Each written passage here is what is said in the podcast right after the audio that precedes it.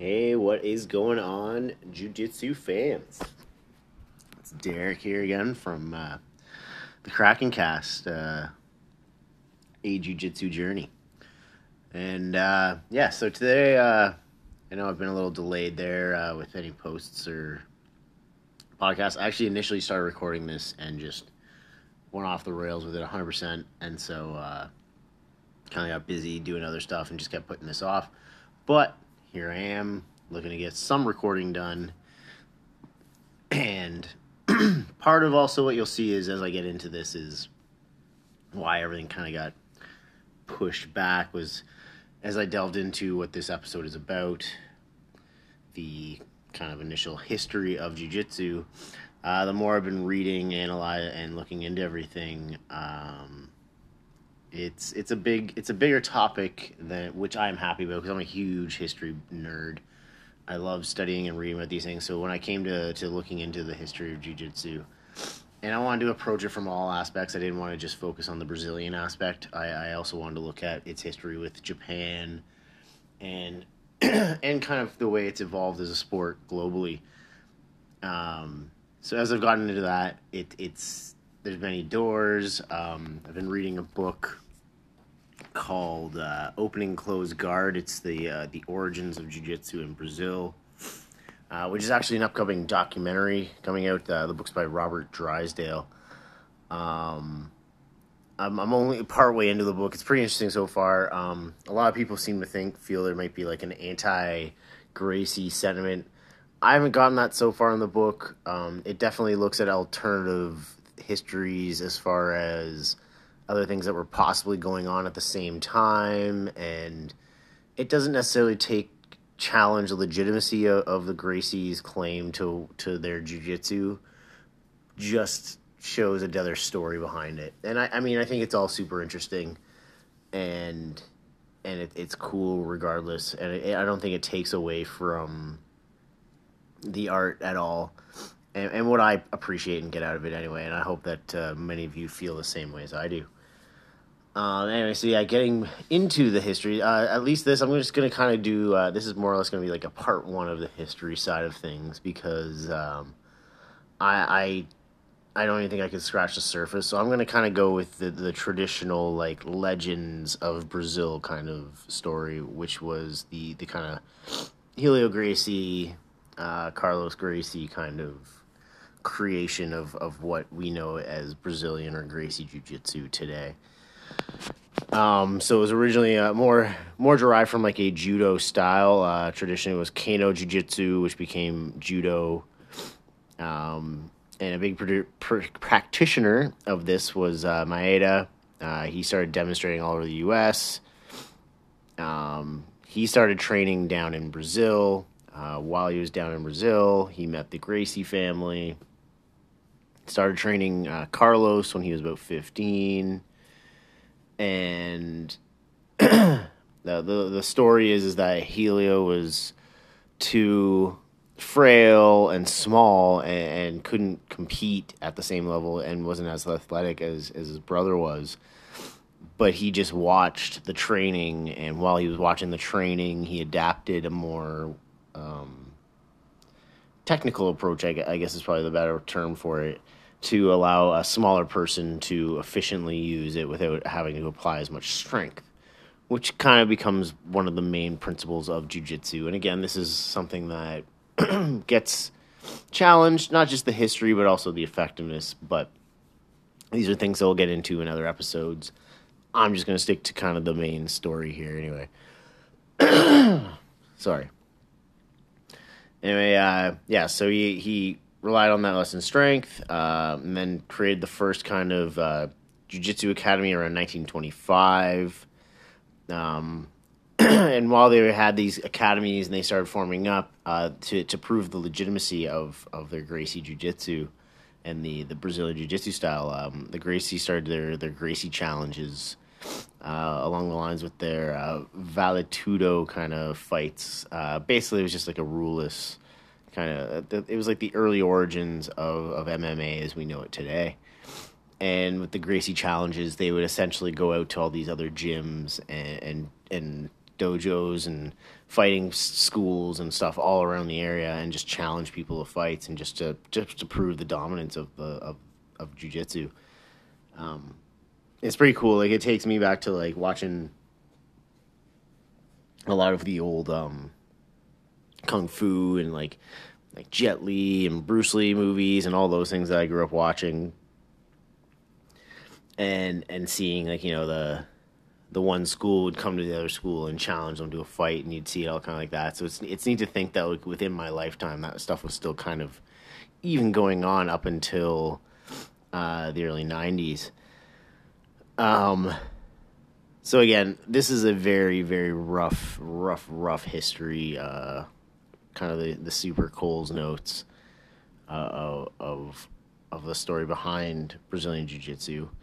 I do want to delve into the deeper history, but as I'm reading this book more, I don't think I would be able to do it justice. I basically skimmed through like Wikipedia and what I'd learned just you know from schools and and and seeing the different uh, lineage and seeing those roots. So that's that's kind of the traditional story behind jujitsu and I mean it's it's a quick and dirty, and I will definitely get into more uh, detail as I as I finish this book, and I've got a couple other things I want to read or documentaries I'd like to to go over and watch, um, just to kind of buff up my own history and make the these episodes as, as fulfilling as entertaining for you guys as possible. So anyway, from the Gracie challenges came the ever uh, famous 1993 uh, UFC one that was the Ultimate Fighting Championship created by the Gracies. Uh, again, it was basically them bringing the Gracie Challenge to a, a now international scale. And this again was a no holds bar, just everyone showed up. And so this brought forth a character, and this basically is where the Gracie name kind of got etched in stone, like around the world. Suddenly, this this was making waves uh, so Royce Gracie was uh, one of the um, member of the Gracie family, obviously, and had, grown up ad- adopting his uh, his father's style, uh, Helio's style of of jujitsu, and uh, so his uh, it was actually Royce's brother who wanted to create this uh, this whole this whole UFC thing, and so they chose Royce because they they consider Royce wasn't the biggest or the strongest or even the the best at jujitsu out of them, but they wanted to prove that you didn't even have to be the best uh, at the art to still be the most dominant compared to the other martial arts so that's what Royce did. He came out and and anyone I'm sure most people that are listening to this are probably somewhat familiar with jiu-jitsu and definitely somewhat familiar with the UFC and have probably heard of Royce Gracie and what he did there. But if you're unaware, he just dominated everyone he fought and won and went on to win a couple others. I forget. I, again, I'd have to go in more history. I did this very uh, quick and dirty for for what it is, but from that, it it uh, it definitely shot the prominence of jujitsu um, into the limelight, and suddenly it was just everyone was like, "Man, what is this? We got to know this. This this is it. This is this is the martial art." And so it had that initial kind of growth through the '90s. Uh, you'd start seeing more, especially in the states. There was more schools popping up. Um, in Canada for me, I'd say it wasn't until there was kind of that second UFC emergence. And I'm not sure. I'd have to again go into like the statistics and check what the actual schools were.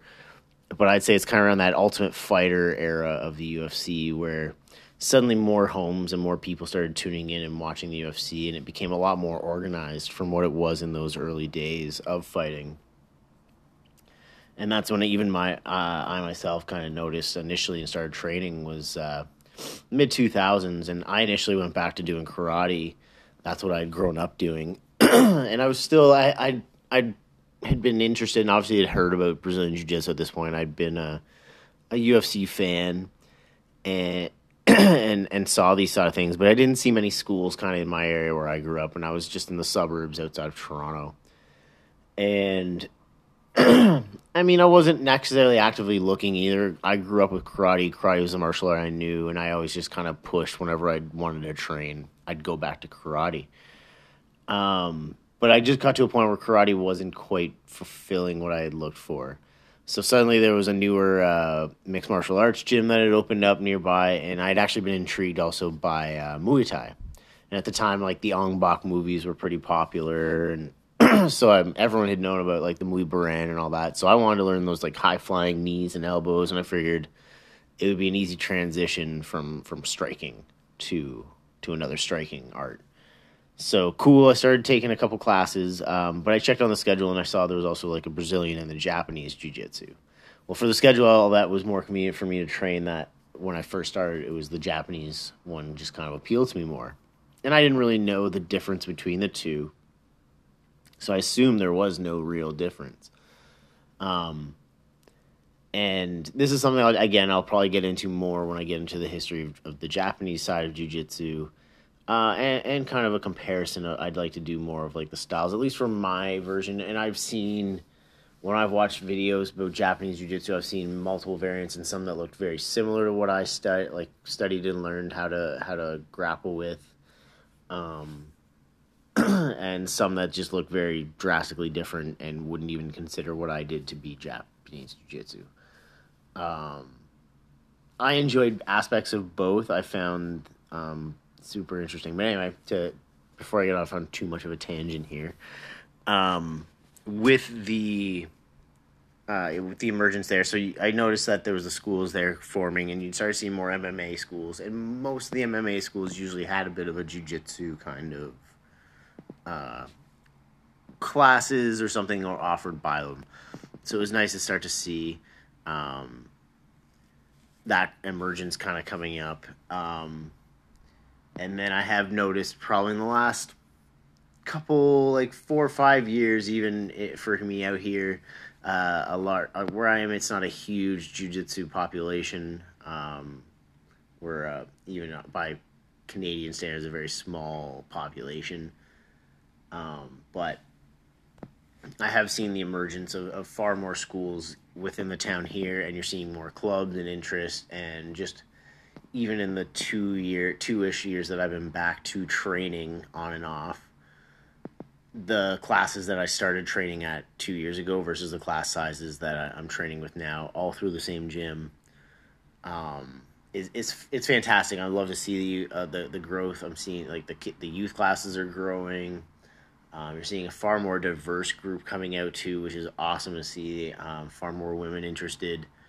Um, it, it's great to see on, on all levels where where it is getting just from my personal scope on that and again uh, um, i'm keeping this very broad scope kind of history and i'm definitely going off on tangents as anybody that will continue to listen to this will see i tend to do uh, however i will try and hope keep it as entertaining as possible um, so that's it really for me for the history for now um, I don't want to bore you guys too much or just keep rambling about the, the details that I don't know. I'm trying to get through this book. Um, I go through periods where I read like a fiend, and other times I slow right down. Depends on what's going on. But I am trying to get through this opening close guard. As I read this, there's a bunch of other sources and books that I'm kind of like opening at.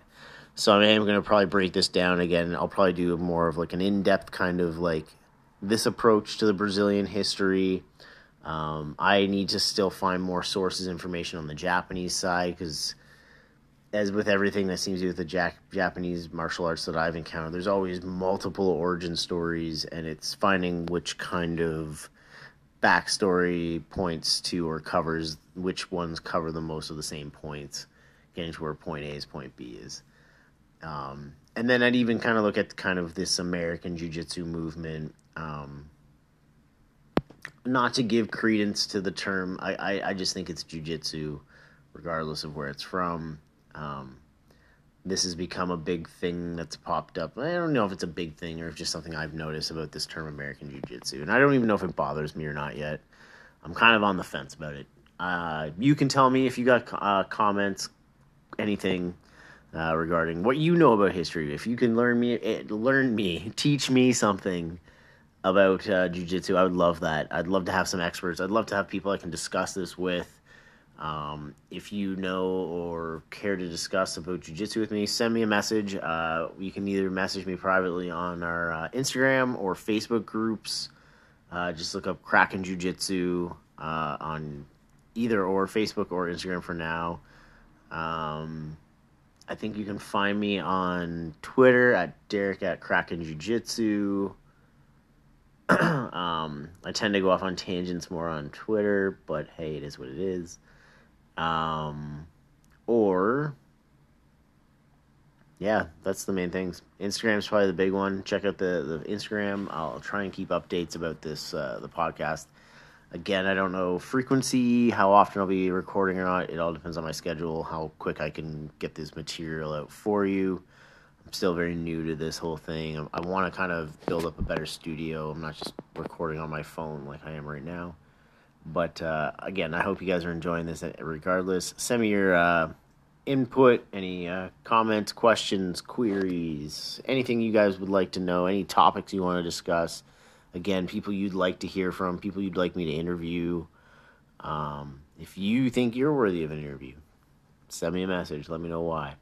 Um, I'm here to hear, but from the people. This show is by the people for the people. So, you, the people, let me know. Uh, this is Derek signing out. Uh, I'll talk to you later.